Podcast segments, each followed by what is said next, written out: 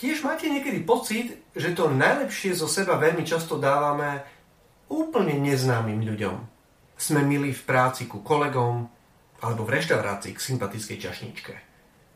Dokážeme vyberať milé a správne slová pri pracovných jednaniach s obchodnými partnermi. Módne a vkusne sa oblečieme do divadla či do spoločnosti. Jednoducho, často dokážeme zo seba dostať to najlepšie práve v styku s cudzími ľuďmi.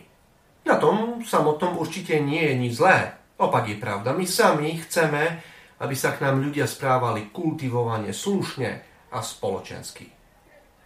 Háčik je však v tom, že sa takto gavaliersky často nesprávame k našim najbližším, našej rodine, možno aj k najbližším priateľom.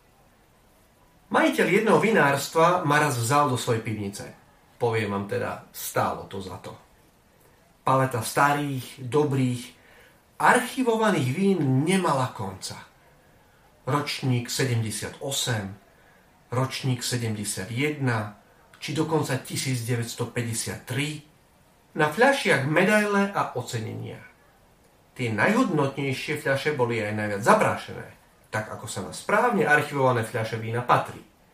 Pri fľašiach s vínom, ktoré bolo najcenejšie a majiteľ si ho aj najviac cenil, som sa opýtal, koľko tak asi môže stať jedna fľaša. Logicky som predpokladal, že budeme počítať v tisícoch a že jeho predajom môže naozaj zbohatnúť. Odpoveď vinára bola nádherná. Usmial sa a odpovedal mi. Viete, tieto fľaše nie sú na predaj.